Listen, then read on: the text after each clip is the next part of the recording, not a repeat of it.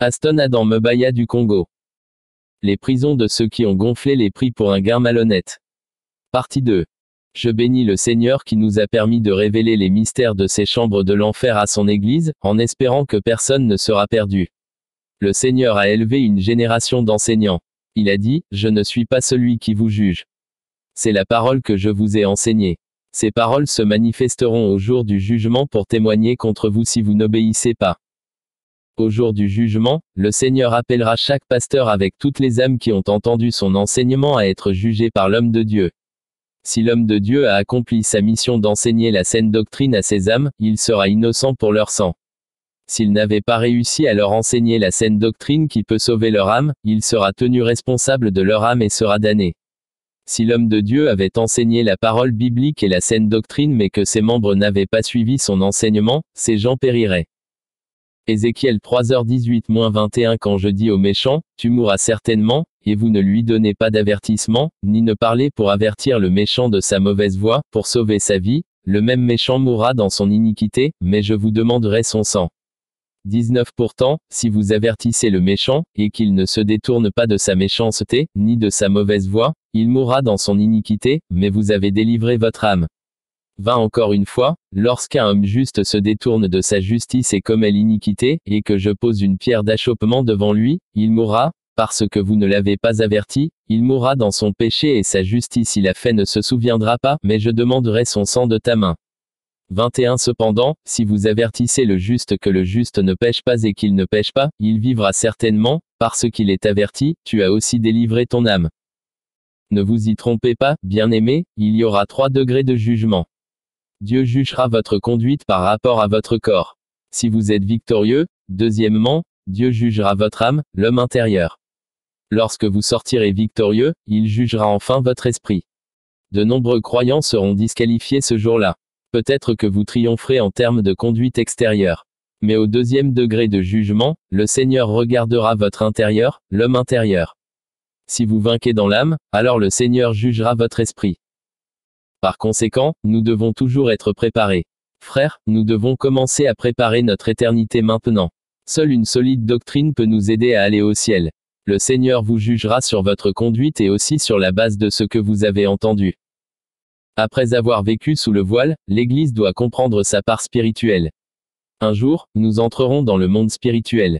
Par conséquent, nous devons modifier notre vie spirituelle. Frères, en plus de cette vie, il y a une autre vie après la mort. Les gens qui sont allés au-delà de la tombe avant nous sont soit dans le lieu de tourment, soit dans le lieu de repos. Ils sont conscients de leurs proches qui sont restés sur terre. Nous devons réfléchir sérieusement et réfléchir à l'endroit où nous passerons notre éternité. L'éternité est quelque chose que beaucoup ont ignoré, mais nous sommes des pèlerins et des étrangers sur la terre vivant dans un corps matériel qui est temporaire. Ce corps est comparable aux vêtements que nous portons. Un jour, nous quitterons ce corps qui est une enveloppe. Ce qui compte pour les hommes, c'est leur destination finale. À l'intérieur des hommes, il y a quelque chose qui ne passera pas et qui vivra pour toujours, qui est l'âme de l'homme. Votre âme vivra pour toujours. Vous n'êtes pas l'extérieur, qui est simplement une enveloppe, mais vous êtes l'intérieur qui est éternel. L'homme est un esprit. L'homme intérieur n'a pas besoin de beauté et de matière. C'est ce que demande votre enveloppe. Marc 8h36. À quoi sert un homme de gagner le monde entier et de perdre son âme ? Même si vous êtes allé à l'université et avez obtenu de nombreux diplômes, vous ne faites que satisfaire votre corps qui n'est pas vous mais votre enveloppe. Vous ne répondez pas aux besoins de l'homme intérieur. Ce qui compte chez les hommes, c'est l'intérieur. Votre chemin et vos œuvres sont prédéterminés par le Seigneur à l'avance. Le problème avec le Seigneur n'est pas combien de temps vous vivez sur la terre. Nous pouvons voir que même les hommes justes ne vivent pas toujours plus longtemps. Le Seigneur veut que vous alliez au ciel. Le temps qui vous est accordé est pour que vous puissiez vous préparer. Au cours de cette expérience, le Seigneur m'a emmené dans un endroit où j'ai vu de nombreuses fosses de feu avec des gens à l'intérieur. Et il m'a informé que c'était un endroit où les gens qui vendent des articles sur le marché à des prix exagérés sont damnés pour toujours. J'ai vu que tous ces puits de feu étaient entourés de planches sur lesquelles étaient inscrits des prix exagérés d'articles. J'ai observé ces fosses qui s'étiraient bien au-delà de ce que ma vue pouvait voir.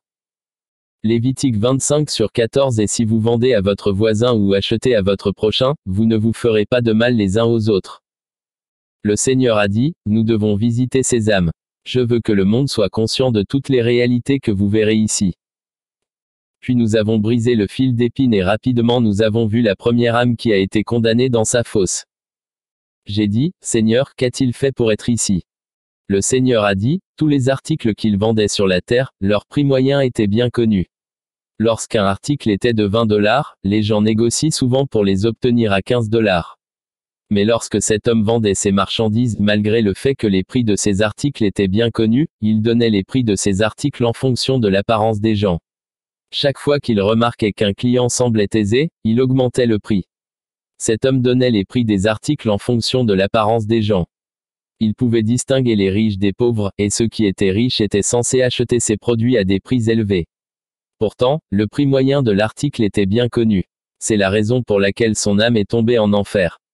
Le Seigneur a dit, « Dis à mon peuple que tous ceux qui vendent des articles et des objets à des prix discriminatoires et injustes n'ont aucune part dans mon royaume.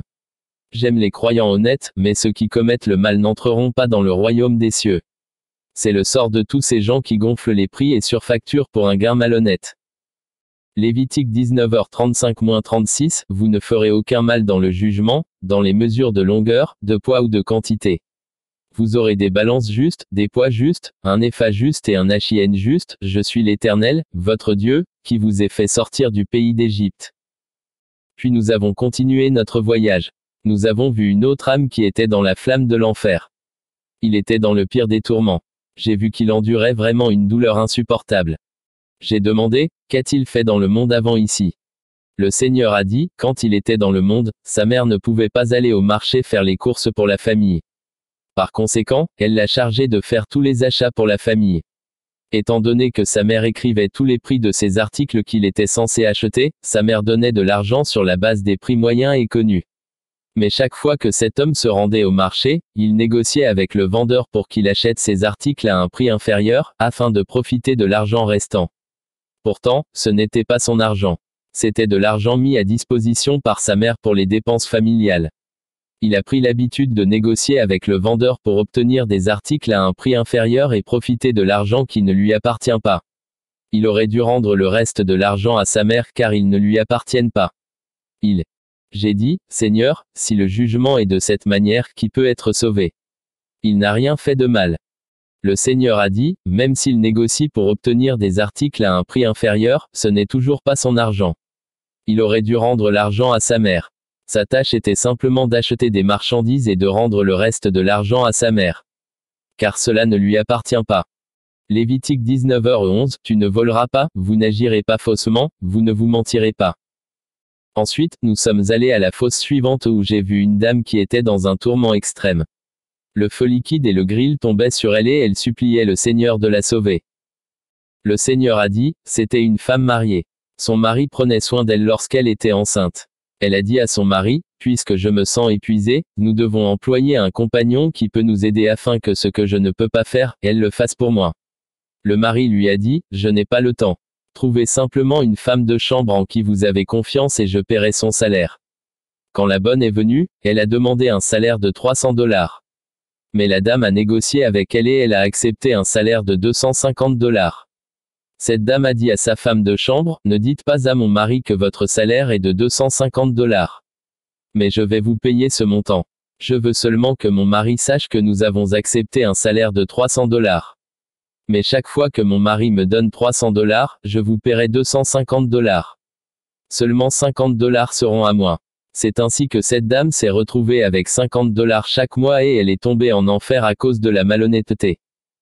Proverbe 21:6. L'obtention de trésors par une langue menteuse est une vapeur passagère et un piège de la mort. Puis le Seigneur m'a emmené dans un endroit où j'ai vu un homme assis dans un chaudron qui brûlait. L'homme se battait pour sortir et il criait. Le Seigneur a dit, vous avez péché et c'est le salaire du péché que vous souffrez. J'ai demandé, qu'a-t-il fait? Le Seigneur a dit, il était chargé de subvenir aux besoins de la famille. Chaque jour, sa mère lui donnait de l'argent pour faire les courses pour la famille. La mère n'a pas fait une liste de ce qu'il allait acheter. Elle lui a juste donné un montant qu'elle pensait suffisant pour les provisions quotidiennes. Bien que cet homme fasse des courses qui suffisaient à la famille, chaque fois qu'il lui restait de l'argent, il l'utilisait pour lui-même au lieu de le rendre. Si seulement il pouvait rendre l'argent, il ne tomberait pas ici dans le lieu du tourment. De nombreuses âmes étaient coincées dans ce segment de l'enfer à cause d'une surcharge. Si vous avez fait cela, veuillez rendre l'argent à vos parents et avouez. Si vous n'avez plus d'argent à rendre, trouvez quelque chose de symbolique qui a de la valeur à vos yeux. Si vous avez menti à vos clients, prenez ce qui est considérable et allez voir le pasteur. Luc 11, 14. Mais faites plutôt l'aumône de ce que vous avez, alors en effet toutes choses vous sont propres.